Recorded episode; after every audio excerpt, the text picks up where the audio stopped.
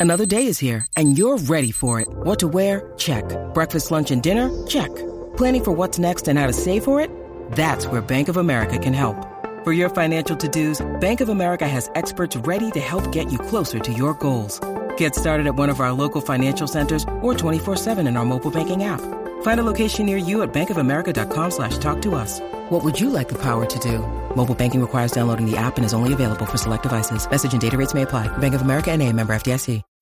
When you need mealtime inspiration, it's worth shopping Kroger, where you'll find over 30,000 mouthwatering choices that excite your inner foodie. And no matter what tasty choice you make, you'll enjoy our everyday low prices, plus extra ways to save, like digital coupons worth over $600 each week. You can also save up to $1 off per gallon at the pump with fuel points. More savings and more inspiring flavors make shopping Kroger worth it every time. Kroger, fresh for everyone. Fuel restrictions apply.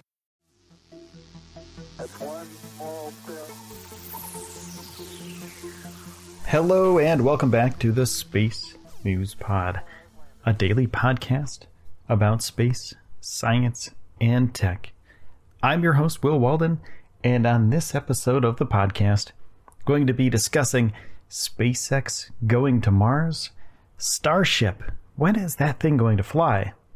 And according to Gwynne Shotwell at MIT, well, she was doing a, a talk at MIT the other day, she is the COO of SpaceX, and she let us know when SpaceX will be launching Starship and also when they'll be going to Mars.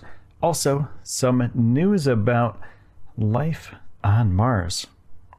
So, there's something called fettuccine, and I'll talk to you about that in just a moment. But first, I want to say thank you to everybody who's been subscribing to the podcast. If you like space science and tech, hit that subscribe button because every single day I put out a new episode with really cool stuff either news, new discoveries, technology, life in space, stuff like that. We're going back to the moon by 2024, apparently. So there's stuff about that. Uh, so if you like that kind of news and information, hit that subscribe button. Now let's get into SpaceX, Gwynne Shotwell at MIT and what she said about SpaceX getting Starship up into the air. 18 months is what she said.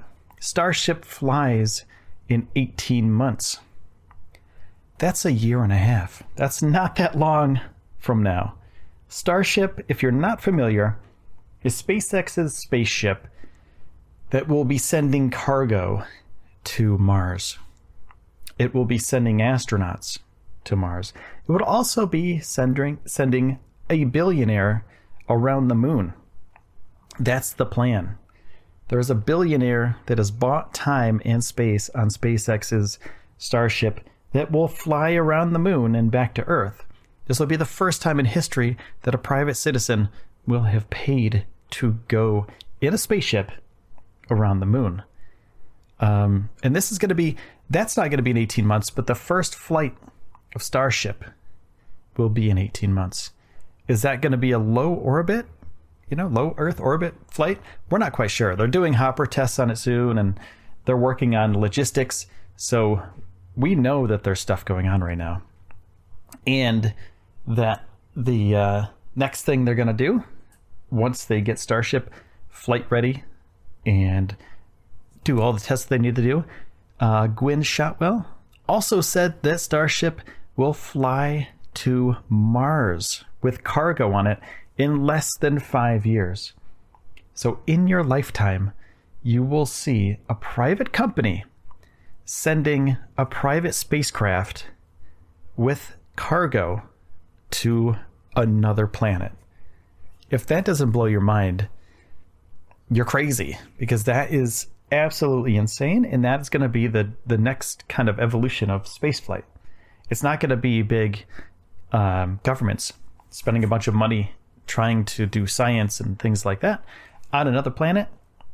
It will be private industry taking the initiative to send their own rockets and their own spaceships from Earth to another heavenly body.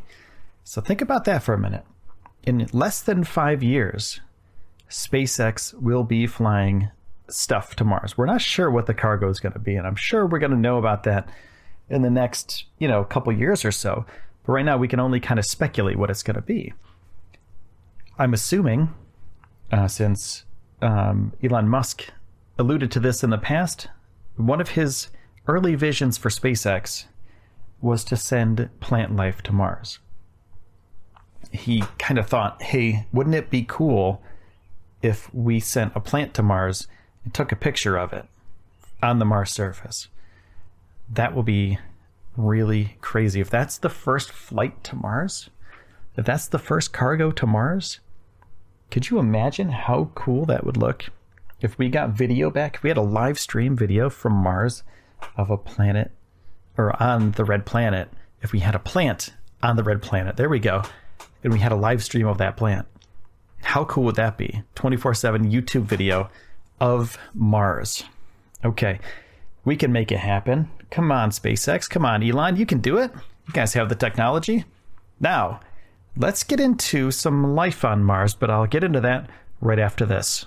So, when SpaceX launches its own cargo to the red planet of Mars, are they going to be looking for life? And if they do, are they going to have a rover that will look for something called fettuccine? Um, okay, so it's not pasta. It's not pasta. According to a report from the Journal of Astrobiology and reported by Illinois.edu, if they do send a rover to Mars, they might want to check rocks that look like pasta.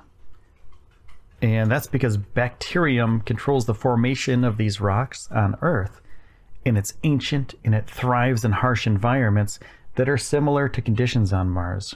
And this bacteria belongs to a lineage that evolved prior to the oxygenation of Earth about 2.35 billion years ago.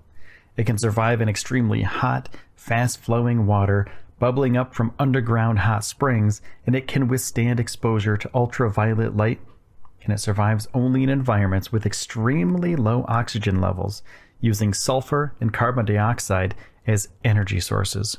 And all of those things together make it a prime candidate for colonization of Mars and for other planets as well. And because it uh, catalyzes the formation of crystalline rock formations, according to this report, that look like layers of pasta, it would be a relatively easy life form to detect on other planets.